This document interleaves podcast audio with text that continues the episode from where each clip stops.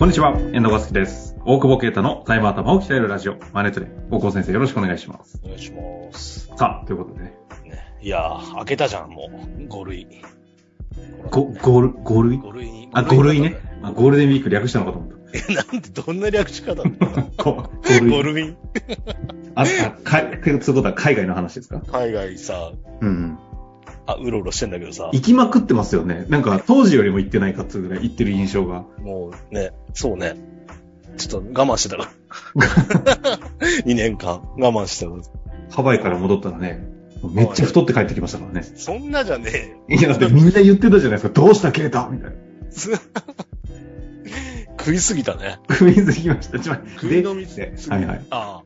でさ、この間カンボジア、さ、10年ぶりぐらいに行ったらさ、パスポートがボロすぎて入れてくんねって言われて、どこで？カンボジアのイミグレで。イミグレでですか？じゃあ入国できないってこと？なんか、いや、そう、チェックするやつがなんかこう上司みたいなやつ呼んでさ、なんか、うん。不穏な空気じゃん。なんかうんなんか、あれかなと思って。でもなんかもうパスポートがボロいと。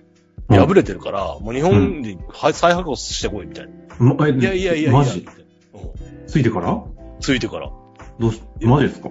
どうしたんですか？なんか最後入れてくれたけど、見てくれたんだ。ずっと俺の金のネックレス見せたからあれ多分、賄賂欲しかったのは、ああ。なんか俺でもちょっとぼーっとしてた。カンボジアってそういう国だと思って。うん。うん。なんかそんなの、なんかそう、装飾物とかつけちゃダメだと思って。ああ。やっぱストリートですごい見られるし。ストリートってすごい見られる。本当にストリートって感じだよね。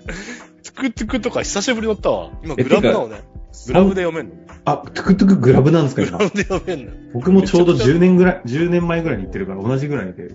ハッピーハーブピザはまだあああるみたいだけど。ああ。行かなかったけど。はいはいはい。うんえーちなみに、その、入れないぐらいボロボロっていうのは、どうやったらボロボロになるいや、洗濯しちゃった。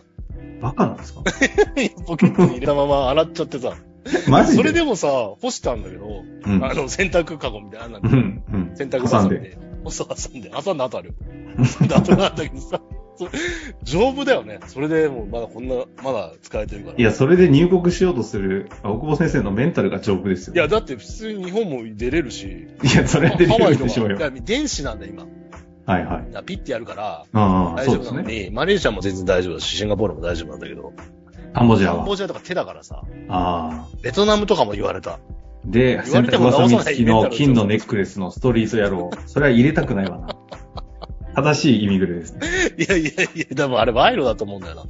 でさ、か酒安いから買ってさ、うん。2本、2本買ったら、1本、あ、2本15%オフってなった。ジャック・ダニエルをさ。うん、で、マレーシアに次移動したんだけどさ、じゃあさ、税関で見つかっちゃってさ、1リッター以上は、税金取られるってさ、うん。結構税金取られて、15%意味2本なし。買わなきゃよかったなって、1本でよかったなって、いやいや、どうでもいい。いいですね。中身のないヨタ話。さあ、質問行きましょう。はい。ということでね、行きたいと思いますが。えー、今日質問だけですね、いただきました。MA 絡みのご質問のようですね、行きたいと思います。えー、大久保先生、遠藤さん、いつも勉強になる配信をありがとうございます。私の知り合いの経営者の愚痴の話で恐縮ですが、マネトレを聞いていて少し不思議に思ったことがあり、質問をさせていただきました。ということで質問いきたいと思います。えー私の知り合いは私が以前在籍していた IT 系企業に勤めていましたが、えー先頃この会社が、えー子会社化した会社の社長に抜擢をされて、サラリーマン社長として買収した子会社に出向をしました。しかし、その買収した会社が MH に持っていた受注残の多くが薄利で受注しており、納品時には赤字のものが多かったそうです。結局その年はえー残存処理をしたようですが、彼からすると聞いていないという話で、出向を命じた親親会社の社長は何とかしろという指示が降りたそうです。すごい無能感すごいね、親会社の社長ね。なんとかしろってすごいね。買い手の方ですね。で、彼がよくよく社内で情報収集してみると、親会社の社長はどうも MA 仲介を挟まずに、直接先方の経営者と話をして MA の話をまとめていたそうです大久保先生や白川先生の話を聞いていると、仲介を挟まないとこじれるということをしばしばおっしゃっておりました。私は幸いなことに退職していますが、この会社にもかつての同僚が多く勤めており、一言に思えません。この話のように直接のディールはある程度存在するものなのでしょうかまた、仲介を挟まないリスクは大きいように見えますが、どうしても経営者同士で MA の話をまとめる場合に、側近たちが最低限チェックしなければならない項目はどのあたりでしょうかご教示いただけると幸いです。すごいね。独特の角度から質問来ましたね。すごいね。え、こんなことあるんですね。この人は在籍していた会社が子会社化されたのか。ってことですね。あーなるほど。まあ、でもなんか、まあ悪意があったのかないのかわかんないけどね。その、うん。パクリで受注してたのがね。そう、見、見たらわかると思うんだけど、その辺もだから見てないんだろうなってところが、あれだね。で、買うときに見てなかった。やっぱり MA は、あれだよね。その、まあ、究極的には仲介っていなくなるんじゃないかと思うんだけどさ。えっ、と、仲介がってことですか？うん、まあまあ、すぐの話じゃないけど、うんうん。同年代の経営者とかだと、まあ、MS しようとする場合、はい。その、自分で探すよね。どどういうな、つてで行くんですか？探すっていやいや、つてというか、でもだ、どっかで買いそうとわかるよね、競合とかね。ああ、その業界として調べてって。業界として、まあだから全然ね、全然関係ない、ね、いろんな他他業種やりますみたいな、まあでもそういうとこだってわかるじゃん。うんうん。筋トレ会社とかさ、まあ今やってないけどさ。筋トレ会社んだな、みたいなさ。あ、なるほどね。はいはいはい。ああ、るあそこです。はい。でもある程度情報をわかるからさ、あの、だからめ今のね、後継者不在みたいな文脈で言うとなかなか難しいのかもしれないけど、うんうん。そうじゃないところだと、でこの間だってさ、そこの、うちのお客さん、勧誘先の、に、ほとんど卸しているところの、商品を卸しているところのさ、MA だったんだけどさ、はいはい。それうちが買うじゃん、普通、みたいな。ああ、その、そうそう流れ的にねそうそうそうそう。それで仲介で何千万取るもん。いや、普通に考えてそこしか買わないんじゃないのみたいな。なるほど。なんか、直接やればみたいなのもあるけど。まあ、だから、えっと、何が言いたいかっていうと、やっぱその仲介料が多分高すぎるんだと思うんだよね。うんうんだから、そうなると、やっぱ直接やっちゃった方がいいよね、みたいなことにもななる。そのバリューチェーンに即すような当たり前のもう売り手買いってここだろうっていうような案件に関して仲介入れるメリットがあまりないと思っないてると。んじゃないのっていうのが、まあ、一つなのと、だからやっぱり、その時に、だから仲介だと最低1000万とかさ、なんかやってるから、なかなかみんな入れないように。なんか俺も一件、業界の中での MA さ、ちょっと、あの、もうやめたいって言うから、紹介してさ、知り合いはいはいはい。拡大してるところをさ。でもなんかさ、なんかちょっと、なんか言いたそうだな、みたいな。うんいや別に俺、その、FA ぐらいはやるけど、てか直接だとまあこじれるんでこの話後でするけど、から FA とかで別にそんなね、なんか動いた分ぐらいでいいよと思ってんのにさ、やっぱなんか、仲介だから1000万とか取られるのかなと思ってんだろうなって顔してたからさ、いや、そんな取んないから俺間に入れた方がいいよって言って、別には、あはあはあはあ。みたいななんか空気感はああるよね。まあ、取るときは取るけどさ、俺もさ。そこで取らないでしょ、みたいな。で、まあ何が言いたいかっていうと、まあ、あの、ここまで、その、リスクを背負った、リスクがもう、なんていう、顕在化して、してくることってそんなにはないかもしれないんだけど、まあ、そもそも価格の交渉とかさ、うん。しにくいし、だからやっぱり俺らが入る場合は、その、価格の話はさせないよね、やっぱ直接はね。ほう。言い悪いじゃん、なんか。その、なんていうの。ね、ねぎられたも嫌だしさ。なんかさ、ふっかけられたも嫌だし、お互いね。あああだからまあ、合理的な理由を持って、その、それこそ、えっ、と、まあ、基本合意の時には基本その金額はもちろん入れる入れるけど、その後にやっぱ調査、僕らとか、弁護士とか入って、デューデリをやって、まあ、な、例えばこう、ものすごいリスクが出てきたとかっていう時に下げる。例えば違法建築だったとか、あ。うんうん。わかんないけど。その時にじゃあ撤退する時どうするんだとか。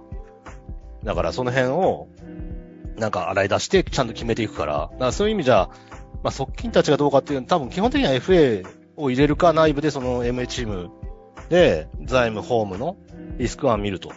うんうん。で、その、まあ中小企業の MA だからそのホームとか全部言ってたら絶対まとまらないんで、まあその辺は固め、どこまで許容できるかっていうところも、その社内的に考えておくっていうことだと思うんだけど、特に今回の受注残とかの話であれば、その、デューデリしたら多分わかるもんね。そのその先の、だから、だって今、前置きがあるのかないかわかんないけど、今動いてる案件の、だって、えっ、と、あらりの分析みたいにすればいいはいはいはい。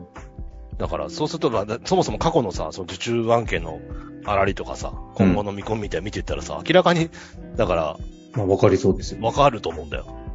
で、特にこの、だからあと問題はその、調査でわかるわかんないもそうだけど、あとはその表面保証っていうのをさ、つけるんだけど、その、契約書誰が作るかっていう問題もあってさ、うん、うんち。ゃんとこう慣れてる人がね、その、株式譲渡契約作って、その、そこに、えっ、と、見えてないリスクが表面保証で、だから、ありませんみたいなの書かせていくと思うんだけど、うんこの受注残がどうみたいなこと、多分結構微妙なラインで、別にそんなの、なんかね、たまたまやったら赤字だっただけで別に悪意やって渡したわけじゃないですよみたいに言われたら、正直わかんないよね。表面保証に乗るか乗らないか。乗らないか微妙なとこだと。微妙なところだとは思うよね。だから気づいてればね、その調査で、気づいてれば、じゃあ赤字の案件はないみたいな。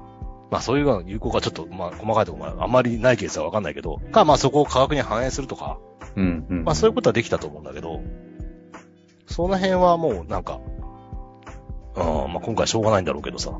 基本入れた方がいいっていうのは。FA を入れなかったっていうことによる。うん、うん。まあでもそうですね。FA に入った以上、今みたいなところを第三者として責任を負ってるんで、徹底して調べるのが、その、大久保先生たちの FA 入る時のスタンスなわけですもんね。そう、でも責任を負ってるからやるけどね。でも、わかんないもんわかんない時もあるしね。うん、うん。だから何も出てこないと怖いよね。なんか、やってて。何かしら見つけるよ、もう。いや、でもそんぐらい真剣やってるけど、だって例えばひょ、個人保証してませんって、会社が保証してませんって言われてさ、してませんことの証明ってできないからさ。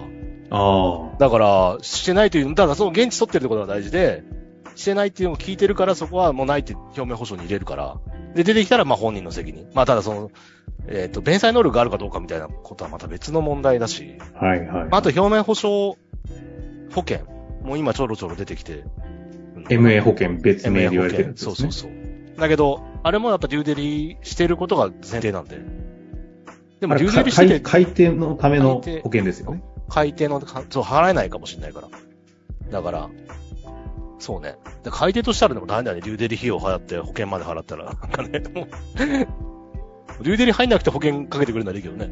もう調べないから、保険で。あ、なるほど。なんかあったらもう保険でね。なかったら保険でっていう方が安いかもしれない。でもこの今回のケースっていうのは、そういう意味で言うと、もしかすると入れなかったんであれば、表面保証の保険のその MA 保険みたいなのを入れるっていうのは手だったかもしれない。あ、ただデューデリしなきゃいけないから、まあ、それを、それをきっかけにデューデリ入れるってことも、まあ、うん。まあ、だから少なくともその、なんていうの、仲介、FA と、結構俺らは FA とデューデリセットみたいにやっちゃってるけど、そうんうんうん、の改定の場合。だから、仲介いない場合、まあ、いても、だから結構 FA 報酬はもらってないけども、FA みたいな感じだよね。その、調査だけしてもしょうがないじゃん。買う買わないを決めるために調査してるから。うん、まあちょっとずれだけど、そ、そういう、なんか、なんていうの ?MA とかやっていくんだったら、やっぱそういう専門家だったりね、内部でなんかそういう FA チームを育てる。ちゃんと育てるかことだし、うん。まあ、こうでもね、親会社の社長、なまあ、短く言ってるからなんとかしろなんだろうけどね。すごい無能っぷりだよ。無能性みたいな。あ無能性って言っても、五老星が無能だっていうことを、無能性って今呼んでんだけど、これワンピース読んでやったら誰もわはかんない。わかんないですねわ。かんない。カットで。絶対残しますけど。はいえ、じゃあ最後にですけども、あえっと、最後確認は、やっぱりこういう仲介を挟ま、仲介も FA も挟まずに、経営者同士でまあ、その、物買うようにやるっていうのは、やっぱ増えてったり、一定数結構あるっていう認識は、ど、どうなんですか？あるんじゃない？うーん。うん。あるけど、やっぱり分かってない。まあもちろん分かってないよね、初めてやるから。だから、一見なんかそんなのもで勝手にやられたケースもあるけど、やっぱいろいろ後から金融機関対応とかの問題が出てきちゃったりとかはあったんで、ああ。やっぱその辺、ぜ全体的な流れとかはね、やっぱ分かんないと思う。そりゃそうですよね。やったことなければ。まあもちろんもちろん。だからそこは、その、だから仲介みたいな、ね、金額感はやっぱその、ね、何千万みたいな話じゃないと思うけど、うん、数百万とか、まあ、100万とか200万とかわかんないけど、その、ディールによるけどさ、そういう FA みたいなのはやっぱ入れといた方が、入れないと、ことです入れないと損する逆にね、それぐらいはね。逆にこのご質問はね、その、うまくいかない失敗事例として FA を入れる必要性を訴えかけてくれるような会として、ありがたい事例です、ね。なんか、なんかね、し申告書作れないから税理士雇うかもしれないけど、別に申告欄間違ったでいいんだからさ、それよりも FN、MA の時に FA 入れろって思っちゃうけど、俺からしたら、コスト感からしても。ね、そんぐらいでかい判断が必要な時に、ね、確かに。別に税務申告なんていいんだよ、どうだって間違ったって。じゃあ、税務署怒られるだけでしょ、別に。いいじゃん、間違ってごめんって言えば。そっか。むしろだから。だけど、大事だと思うけどね、そういう方が。うん、企業の価値としてね。うん。まあ、ということでね、今回やっぱり FA 大事だとというのをね、お伝えいただけるかのような質問をいただきましたのでね、皆さんも改めて MA する際は、大久保先生にこれ。MA する際はそんなないだろう。そんなないです。そうそう。はい、まあ、ということで今日のとこ終わりたいと思います。はい。ありがとうございます。本日の番組はいかがでしたか？番組では大久保携帯の質問を受け付けております。ウェブ検索で「税理士カラーズと入力し検索結果に出てくるオフィシャルウェブサイトにアクセス。その中のポッドキャストのバナーから質問フォームにご入力ください。またオフィシャルウェブサイトでは無料メルマガも配信中です。ぜひ遊びに来てくださいね。